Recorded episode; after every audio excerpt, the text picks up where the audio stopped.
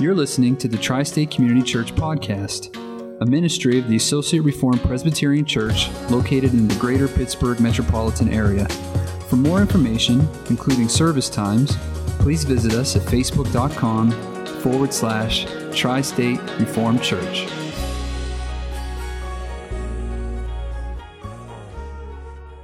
I invite you to uh, return to Genesis 17 as we continue our study of Genesis, which really is uh, at the moment working its way into a mini series on the, on the sacraments. This morning we're going to look really only at a couple of verses out of this great chapter. We'll begin reading with verse 9 and read through verse 11. And God said to Abraham, As for you, you shall keep my covenant, you and your offspring after you throughout their generations. This is my covenant which you shall keep between me and you and your offspring after you. Every male among you shall be circumcised. You shall be circumcised in the flesh of your foreskins, and it shall be a sign of the covenant between me and you. Heavenly Father, we do look to you this morning to teach us, to guide us, to speak to us, Father. We so desire to hear your voice. Speak to us through your word, O oh Father, and teach us these things, these principles, that we would learn them soundly for your glory. In Jesus' name, amen and amen. Last time we began our study of this great chapter, and you'll recall that I introduced last week's message by saying that it's important for us to uh, get these principles that are being set forth here in Genesis 17. There are a number of important principles here, and a misstep here can cause a lot of confusion elsewhere. And then actually, there are places, if we misstep in the right way, where the difference can be a difference of salvation or no salvation. It really is that significant. That's why we're taking the time that we're taking. And the illustration that I used last time was the illustration of algebra. Some of us maybe liked algebra. Some of us maybe didn't like algebra. Some of us maybe avoided algebra. But if you took algebra, you'll recall that there are principles at the beginning that you have to get. If you don't get them, well, then it's in a terrible mess, isn't it? Um, because uh, you, you not only have to get these principles, but you have to have them down like the back of your hand because so many other uh, mathematical operations, they really rely uh, on the, the, the, basics, don't they? They build upon the basics. The same thing is going on here. Uh, and what I want to do this morning, before we really bring in some more principles, is I, you know, there's, a, there's an illustration that Dr. Watt used to use, one of my seminary professors. And he would, he would like learning to painting a wall, and he would always say, listen, you know, we learn the way you paint a wall. If you, if you try to do it all at once, it's going to run to the floor. The best is to put on thin layers at a time, which is what I'm trying to do. It might seem to some of you who know some of this stuff a little better, might seem like we're going slow, but I think it's important that we put a thin layer on at a time. We don't want it to run to the floor. Some of this takes a little while. Some of this makes us scratch our heads. Some of this seems very counterintuitive to us, so it's important that we take our time. What I want to do is revisit two principles that we looked at last week, and in doing so, I don't want to just merely uh, recount what I said last week with the same passages of Scripture. I'd like to revisit the principles and put another coat of paint on the wall by looking at a few other passages. And this time I want to take it in more of a history of salvation kind of way, where we start with Genesis 3:15 and we look at where we have come from and to where we're going throughout the rest of Scripture. And as we know Genesis 3, we know it quite well. In Genesis 3, we, we read of the worst of news, don't we? You know, there's so many songs that have been written. Um, you know, something is wrong with the world today. You know, I mean, we have so many lyrics of songs that we hear on the radio. where everyone recognizes that there's something wrong with the world. But we don't need to be in any kind of uh, darkness about what's wrong with the world. We know that Genesis 3 uh, informs us what's wrong with the world. What's wrong with the world is that our first parents rebelled against God and every eh, suffering in every form, every description, chaos, sin, disaster, suffering of about every kind of, of flavor owes its origin to Genesis 3. Adam rebels against God and all humanity plunges into darkness. That's, that's what takes place. And now the human race is lost. No one has to teach us to be rebels. You ever notice that? No one has to teach our kids to be rebels. Ever notice that? There's one lesson that they have down perfectly, and that's rebelling. In fact, it's hard work, isn't it? It's hard, it's a hard, long struggle to get children to respect your authority, to get children to submit, to get children to surrender. Some of them are easier than others. But it's a, it's a, it's a, it takes a lot of effort. Why? Because we're born into this world bent on rebellion. Rebellion against the authority that we first meet. As soon as we open up our eyes, we stare at an authority figure, and the first one we rebel against is that authority figure. And as we rebel against our parents, we rebel against God. And now we're talking about the children, but let's be honest here. We're talking about the kids, but once upon a time we were kids and no one had to teach us to rebel either, did they? And quite frankly, I think really what we are are big kids, aren't we? we're big kids. And think about the work you got to do in your own heart to keep from rebelling against God all the time. Even after, even after the gospel comes to you in saving in a saving way, in a profound way. Think of the work that's involved in fighting against sin in your life. No one needs to teach us how to do this. It all goes back to Genesis 3. Why do bad things happen? It all goes back to the curse of Genesis 3. But remember what I said many times when we encounter a dark passage of Scripture, what is always nearby? Grace. And God is like that, isn't He?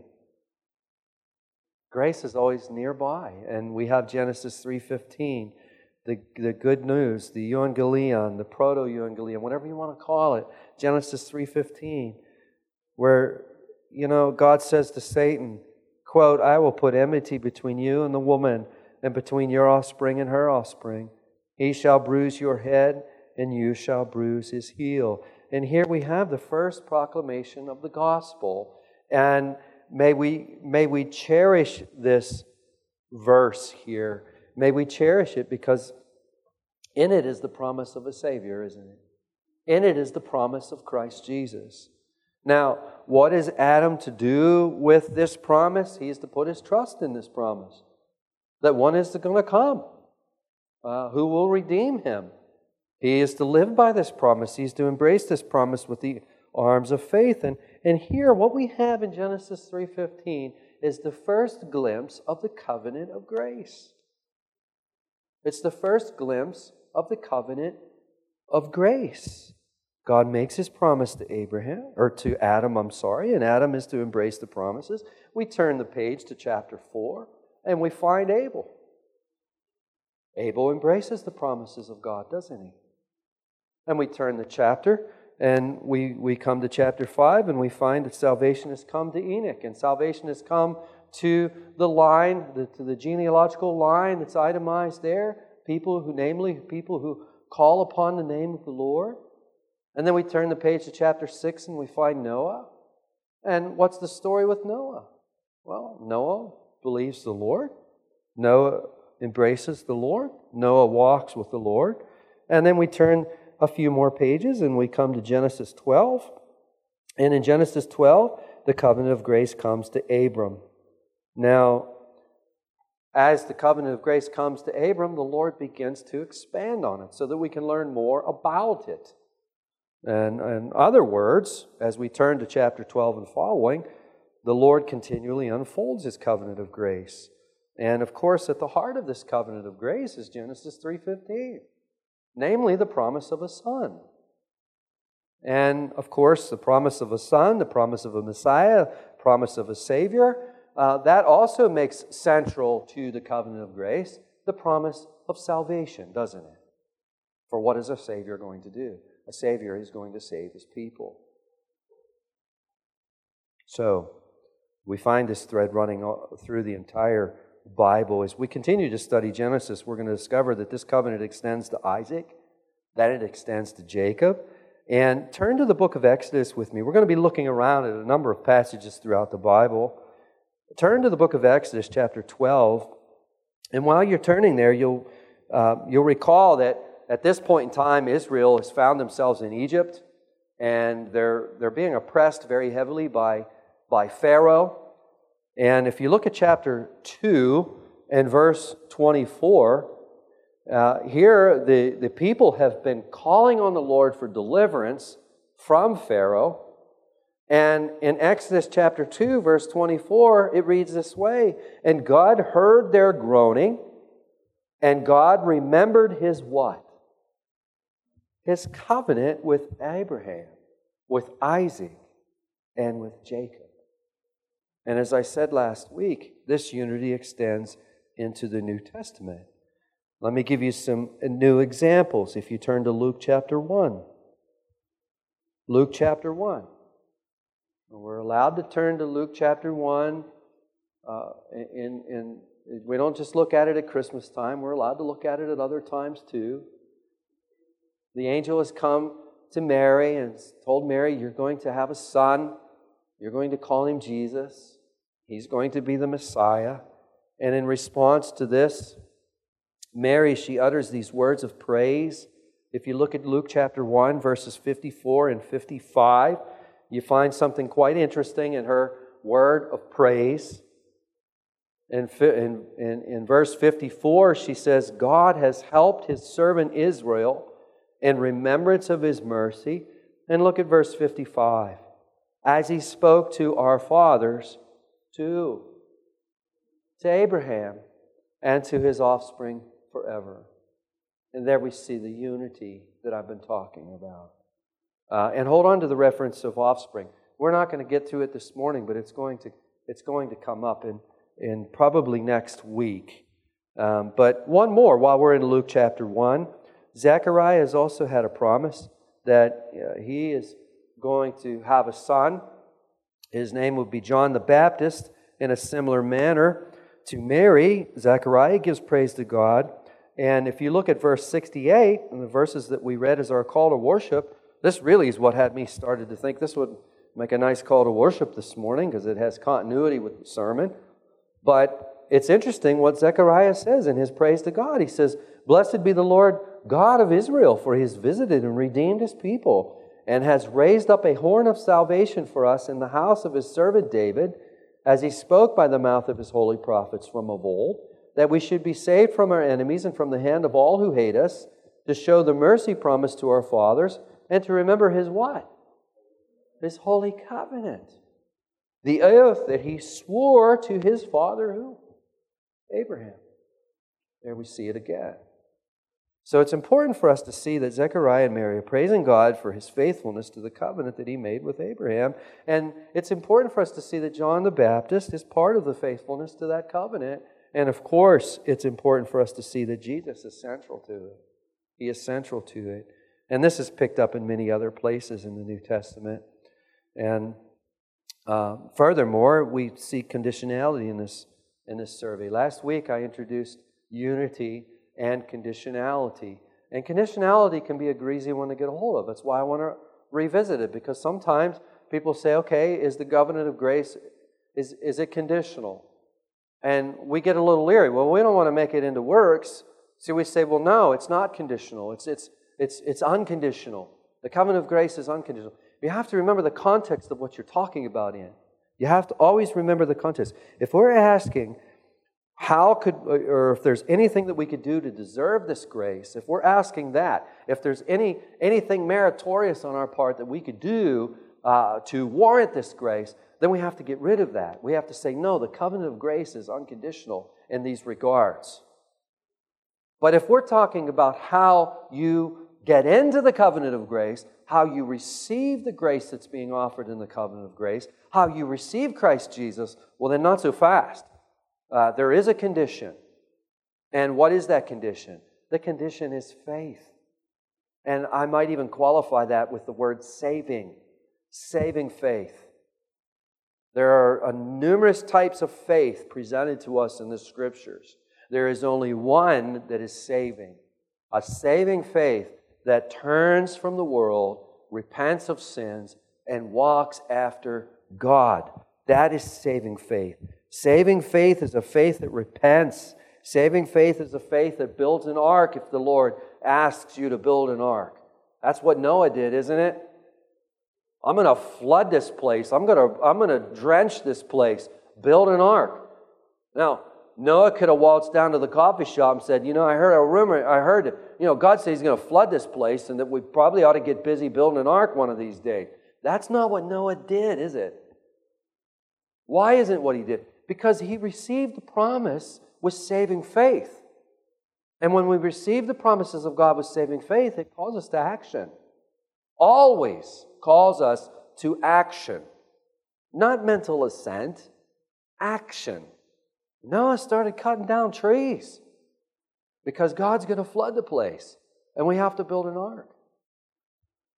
Saving faith is a faith that calls you to leave your country, your kinsmen, and your father's house when called to go, as Abraham did. Abraham doesn't do that. There's evidence from the scriptures. I don't want to get into it now, but there's evidence from the scriptures, Stephen's speech, namely, we'll get into it as we study Acts, where God calls Abraham a couple of times, and he doesn't come. Finally, in, in Haran, God calls Abram and he comes. He leaves his father's house, he leaves his countrymen, he leaves his kinsmen, and he comes. That's what saving faith does. And the application of that to us, how do we apply that? Well, we're called to leave the world.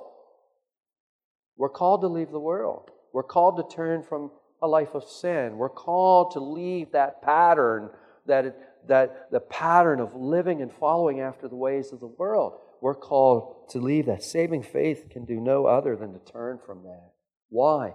Because saving faith believes the promises that if we don't, what's going to happen? There's going to be no, no prospect of eternal life for us. But on the contrary, there's only the promise that we will, we will enter into a hell for all eternity.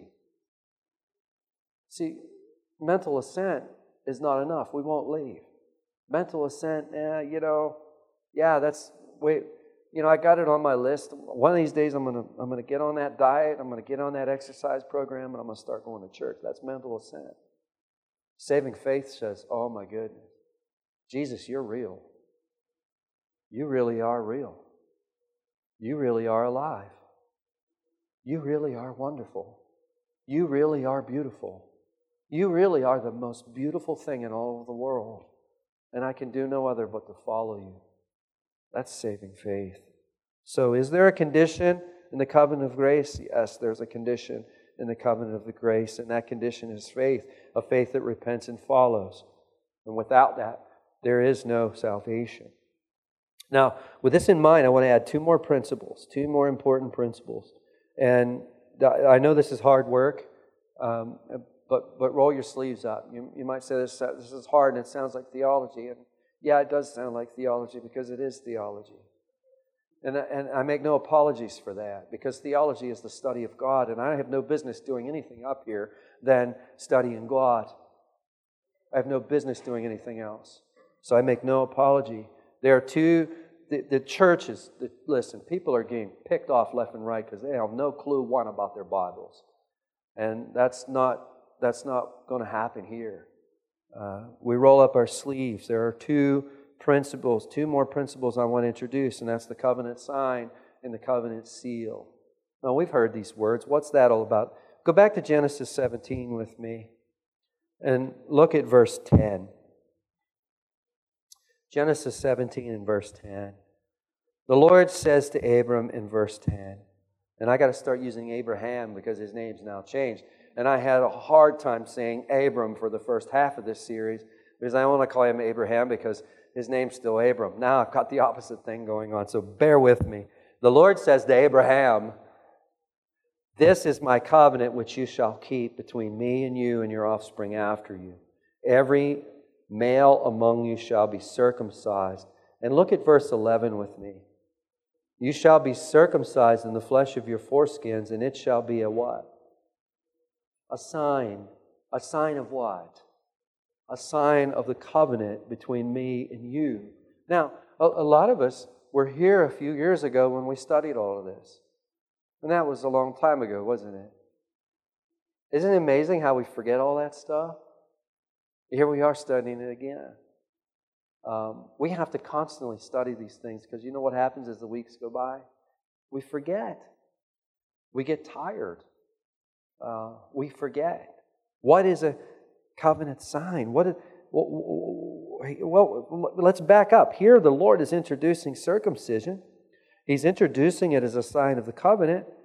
And how are we to understand it? Well, to understand it, we need to throw in another term. It's not a new term to you, it's the term sacrament. Uh, sometimes you'll hear the word ordinance used for sacrament.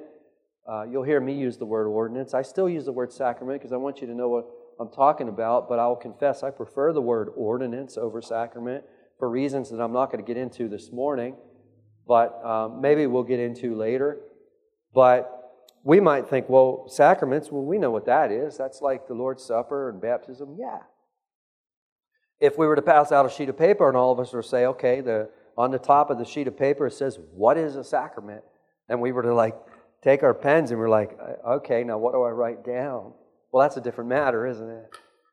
Uh, we need to understand what in okay, what what is a sacrament um, I want to take you through the history of the church and give you a few definitions. And they start out real simple and they get a little more complicated. But I think the most simple definition that has uh, ever been offered was offered by St. Augustine, where he says he just answers the question with three words. And if you just put down three words on your sheet of paper, you get the answer correct. And he, he, his answer was the sacrament is a sacred sign. Three words a sacred sign.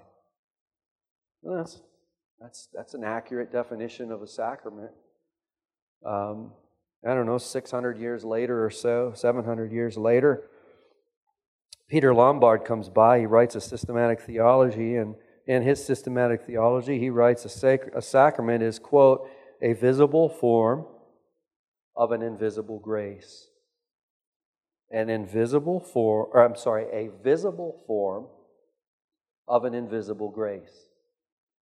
So something we can see, okay, that symbolizes something we can't see. Does that make sense?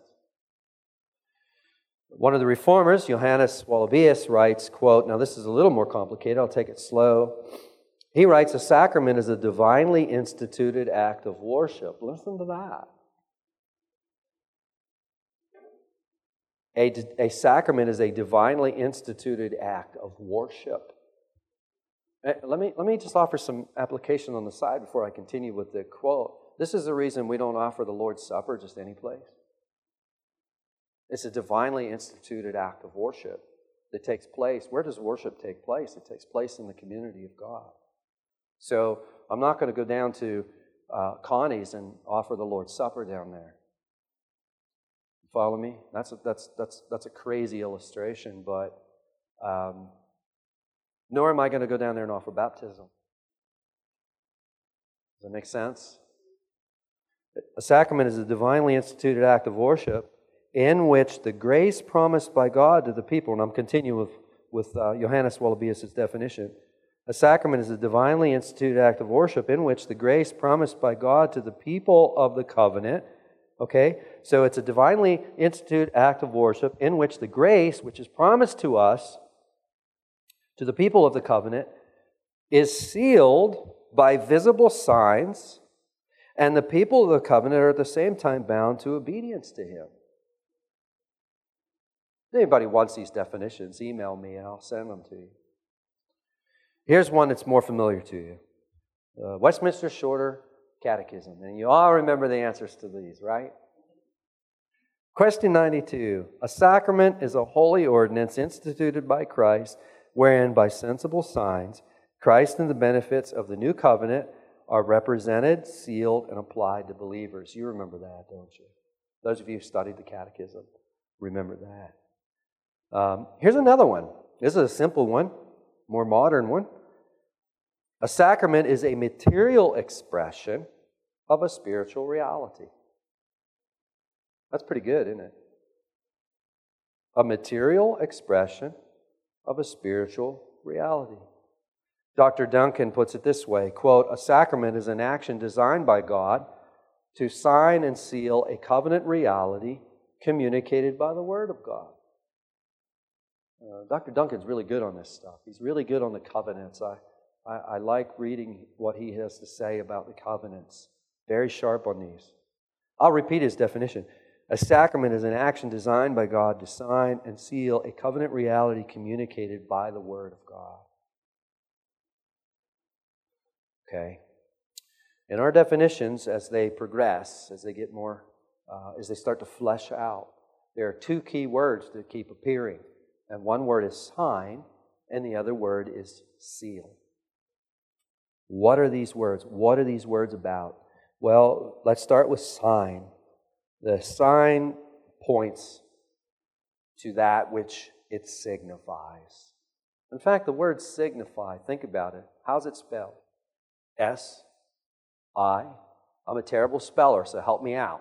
S I G N. Whoa. Uh, same word as sign, huh? Just with a with a dignifies. I fi. Just a little to lighten things up. Some of you are looking at me like, I realize this is a lot, but we have to get it. We have to get it. We have to get it. You're going to see why here in a few minutes. You're going to start to see why we have to get this. The sign points to that which it signifies, it points to something else, it points away from itself. It points away from itself. In other words, it, the sign points away from itself to some spiritual reality. Now, here's an important principle to get here Listen to this quote really carefully. It also comes from Dr. Duncan. He writes, quote, Nowhere in the Bible will you find a covenant sign which affects a relationship. A covenant sign always reflects a relationship. Some of you got that already. Some of you are like, okay, could you go on about that? I'm glad you asked. Because I intend to go on about that. There's two words here affect, reflect. Now, what is being said is this God did not enter into covenant with Abraham by virtue of the covenant sign of circumcision. We read it quickly, we might come to that conclusion. That's where we can make a misstep. And it's a big misstep. And it can actually turn about to be such a big misstep that the difference is between a salvation and no salvation. It can quickly go that way. This is how significant this is. We have to sort this out. That's why the Holy Spirit gave us these verses so that we would do exactly what we're doing right now and sort them out. And this mindset today that's like, hey, keep it simple, you know, don't go into all of this stuff. Don't, you know what? Get that out of, let's get that out of our heads. If the Lord really embraced that, we would have probably a 90 page Bible with big print like this, you know, and it'd be written in maybe the third grade or something. You follow me? That's not what we got. My goodness, look what the Lord has given us. And He gives us on average of about 80 years to study this, so we're really without excuse, aren't we? I mean, all the years that the Lord gives, the average lifespan is falling because of the opioid crisis, but still, it's what, 78 now? 78 years to get some of these principles down? That's not a whole lot to ask. It's actually quite a blessing. Dr. Duncan is using two words here affect, reflect. God does not enter into covenant with Abraham by virtue of the covenant sign of circumcision. Why? God was already in a relationship with Abraham. He was already in a relationship with Abraham. years before he gave him the covenant sign of circumcision. I mean, think this through. God initiates the relationship with Abraham back in Genesis 12, right? And there God made promises to Abraham. And Abraham believed God and he left his homeland to follow after God. And Abraham has been in a close relationship with the Lord for now 24 years. He leaves Haran when he's 75. Our text in, in Genesis 17 tells him he's at the time of the circumcision, of the introduction of circumcision, he's 99.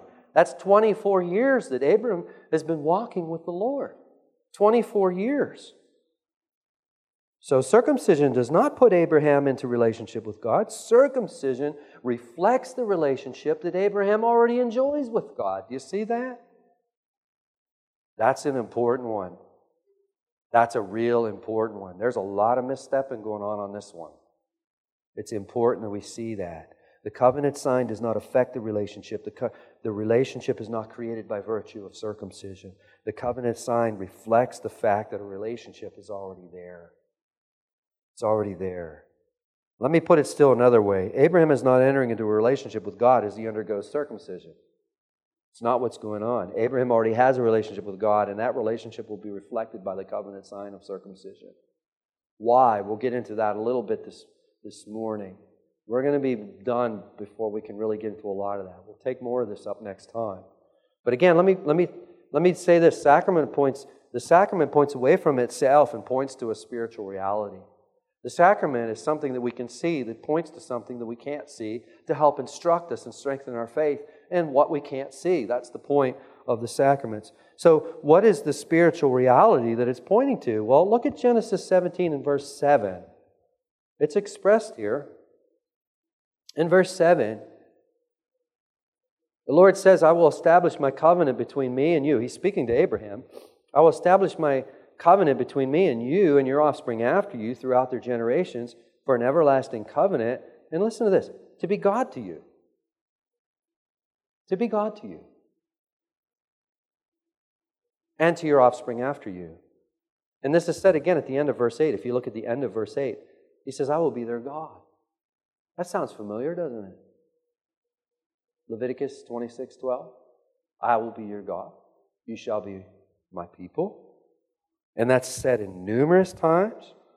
It's said numerous times in numerous ways throughout the Old Testament, and we find it repeated in the New Testament, maybe most famously in Revelation 21 3. You don't need to turn there, just listen. You know, you, you know our scripture memory verse we read a little bit ago in Leviticus 26, all the way back there in Leviticus. Listen to, listen to Revelation 21 3. And I heard a loud voice from the throne saying, Behold, the dwelling place of God is with man. He will dwell with them. They will be his people, and God himself will be with them as their God. This is one of the last things that's written in our Bibles for us. It's the purpose of Genesis 3:15. Humanity's lost. God's not going to leave us this way. He's going to come in the person of a Redeemer. He's going to gather up those who are His. He is making a covenant to be our God. And He's going to make us into His people. That's the covenant of grace. It Goes all the way through the Bible. Now we can start to say, okay, it sounds like this. The Lord comes to Abraham. He's walking in darkness, he's walking in pagan idolatry. And the Lord says, You know what? I want you. Come with me. You're in. You're in my covenant of grace. And Abram responds by saying, Sure, I'll come. And now the Lord God is Abraham's God. And the Lord God is the God of Abraham's household. And Abraham and his household have been walking after the Lord in various ways. We see his relationship go up, we see it go down, we see it go up, we see it go down. Sounds kind of familiar, doesn't it? But there's still always an operating principle in his heart that's ebbing and flowing up and down. But that fundamental principle is the Lord is our God. He is my God, and He is the God of this house. You see that important principle?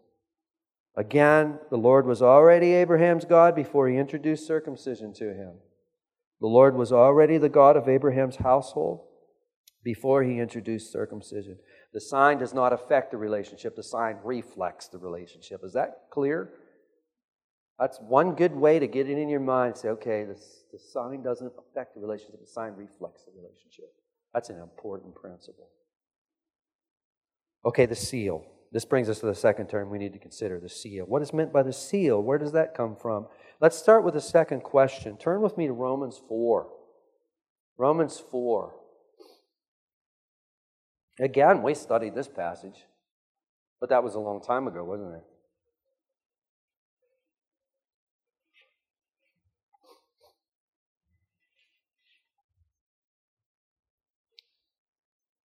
Romans 4. And for sake of context, I want to start reading at verse 7. I'll start reading while you're finding the place. You can find the place and listen at the same time. Romans 4, verse 7 Blessed are those whose lawless deeds are forgiven and whose sins are covered. And of course, Paul is quoting from the psalmist, Psalm 32 Blessed is the man against whom the Lord will not count his sin. Verse 9 Is this blessing then only for the circumcised or also for the uncircumcised? We say that faith was counted to Abraham as righteousness. Listen to verse 10. How then was it counted to him? Was it before or after he had been circumcised? You see, Paul's, Paul's wanting to get this through too, isn't he? It, it, that makes sense why he would write that now, doesn't it? You know, you, you read this without the context of, of uh, Genesis and Genesis 17, and you might think, what, what, Paul, what do you, what's all this got to do? How does this connect? But if you're thinking about Genesis 17, as Paul probably was as he's writing this, well, it makes perfect sense. How then was it counted him? Was it before or after he'd been circumcised? It was not after, but before he was circumcised. He received the sign of circumcision as a what? A seal. Here's where the key, the term is introduced to us as a seal of the righteousness that he had by faith while he was still uncircumcised. Genesis 15, verse 6, we're told that Abraham believed God and it was credited to him as righteousness. That's years before the sign of circumcision comes along. And for that matter, Abraham believes the Lord when he leaves Haran, or he wouldn't have left Haran. That's Genesis 12. 24 years before circumcision. But let's zero on in verse 11.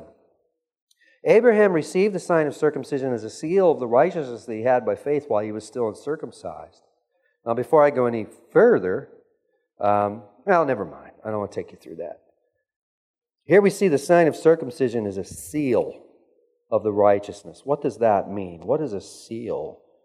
Well, the Greek word being translated seal here is the word sphragis. Sphragis, kind of a cool word, isn't it? Sphragis. And it means that by which anything is confirmed or proved. Anything is confirmed or proved. In ancient times, many of you will be aware that a seal was commonly used to authenticate things. If a king drafted a document, for example, and he wanted it sent off uh, to, say, another king, uh, how would the receiving king know that the document was real, that someone else didn't draft it and send it? Well, because a piece of wax would be put on the, on the document, and the king wore a ring known as a signet ring. And on the back of the signet ring, there was cast into it an impression. And he was the only one with that ring. And they put the wax on the document, and he would push his ring into the wax, and it would leave this seal, if you will, uh, on the document. And everyone could say, well, that's the king's, that's the king's seal. And we do this today, by the way. Uh, when you go to see a notary, what does a notary have in his or her desk? They have a stamp they have that little thing, you know, it looks like a kind of like a funky pair of pliers with this big red round thing on the end of it. And like, you know, the document's drafted, and after the document's signed and everything, then he or she takes that stamp and they squeeze it, and it leaves an imprint into the paper, doesn't it? Same, same. It's a seal. It's meant to authenticate the, um, the document. Uh, so, okay, how do we apply this? Well, by the time we get to Genesis 17, Abram and Sarah are at a very, very low point. And I spent a lot of time uh, with that one a few weeks ago. Genesis 16 is a low spot for them, isn't it? How, how do we know that? Because they haven't had a child yet. They've had this promise of a child, promise of a child, promise of a child. You know, for about 10 years, promise of a child. No child. And they're not, you know, Sarah's now about 75 years old, no child. Abram's about 85, no child. So Sarai says, you know, maybe the Lord's going to do it this way. Take, take my servant Hagar and marry her. And that, that's how the Lord's going to fulfill the promise. That's a low point. And they do just that, don't they? And we know from Genesis 17 that Abraham is viewing Ishmael, the son of that relationship, as the promise. This is a low point. And God has to say, and we're going to see this as we continue to study, God's going to have to say, no, no, no, no, no. He's not the son of the promise. Sarah's going to have a son, Abram. So Abram's at a low point in his faith. And let's not be hard on Abram. Where would we be? And, and God comes to Abraham. And he reveals himself as what? Do you remember? I am El Shaddai. Meaning, I am powerful, Abraham. Why does Abraham need to know that? Because it doesn't seem that Abraham believes that now they can have children. It seems that we've got to do it this other way. And God wants to say, no, no, no, this isn't any problem for me. Abraham, your wife, 75 years old now, you just wait. that's, Jesus, just, you just wait. I'm going to show you. That's no, that's no problem. Um, your wife at 75, I'm sorry. You just wait. Um, I'll show you that that's, that's not a problem. Um, she is going to have a son. And listen, Abram, I'm going to give you something that will strengthen your faith. I want you to get circumcised. I'm going to, I'm going to give you this divinely inspired act of worship. I'm going to institute this for you. Why am I instituting this for you? Is this to affect the relationship? Is this something that's saying, okay, um, we're going to start a relationship today? No, no, no, no, no. I'm going to give you something that reflects the relationship that we have. Namely, I'm going to give you something that reflects the promises that I've made to you. I'm going to give you something that's going to be a sign that points to the reality that I've called you out of the world, that I have made you mine, that you are going to be the recipient of all of the blessings of the covenant of grace that you're in. You and all of the males in your household are to be circumcised. You see how that fits into the context? What is the purpose of the sacrament? What is the purpose of the sacrament? The purpose of the sacrament is to point to a reality that we can't see. What reality? The reality that we've been called out of the world and brought into a covenant relationship with God. And the condition of that covenant. See, you can be brought into the covenant relationship with God. You can be in covenant. Ishmael is going to be circumcised. He's going to be, he's, he's going to be circumcised. He's in covenant with God. He doesn't believe. It's because there's a condition. The covenant of grace is not going to do any good if you don't believe it. I mean, uh, if we're sitting here this morning, you're hearing all this stuff, and you don't believe it, it's not doing, in fact, it's doing you harm. I, I don't want to even say it's not doing you any good. I'm going to say it's doing you harm. You're either coming closer or you're going further away. There's no neutrality under the gospel. So, the sacrament has a dual purpose. If you receive it in faith, it promises blessing. If you don't receive it in grace, it's still a sign. It's a sign of a curse. Of course, God hasn't given it to us to be mean. No, it's an extraordinary blessing that Abram needs because he's low in his faith. He's in a low point. Why do we why do we observe the Lord's Supper? It's to strengthen us. When these sacraments are properly understood, as we begin to understand them, you'll look forward to it. Why? Because it's a means of grace. It's what we call means of grace. What's a means of grace? It's a way that God supplies grace to us. It's a way that God renews the grace that He's given us. It's a way that God strengthens us in our faith.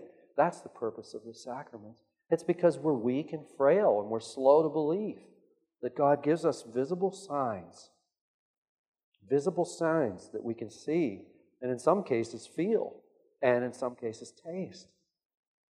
Visible signs that point to invisible reality. But what does it point to? It points to Christ and His blessings, is what it points to. It's not about what I'm doing, it's not about what I propose to do. That wouldn't be much of a sign, quite frankly. It's about what God is doing and what God promises to do. Does that make sense? But probably by now you're starting to see how we can really misstep on this. So, with that, I think that's enough for today. It's probably more than enough. Heavenly Father, we thank you and praise you, Father, for these chapters that we have, these verses that we have, these principles that we have, Father, that you've given to us. They're hard for us to get our minds around, but you've given us minds. You give us all the help that we need. Father, our sleeves are rolled up and we look to you and we pray, Father, that you will continue to teach us these great things, that we would mine this truth from your word, that, Father, for your glory we may be strengthened, and for your glory, O oh Lord, uh, we, we may be edified and see what the purpose for the sacraments are, so that, Father, we may participate in these sacraments, knowing full well what you intend to accomplish with them, and that we may receive them with hands that are thankful, and that we may receive them in ways, Father, that you mean them to be to us. Father, we pray these things in Jesus' name. Amen.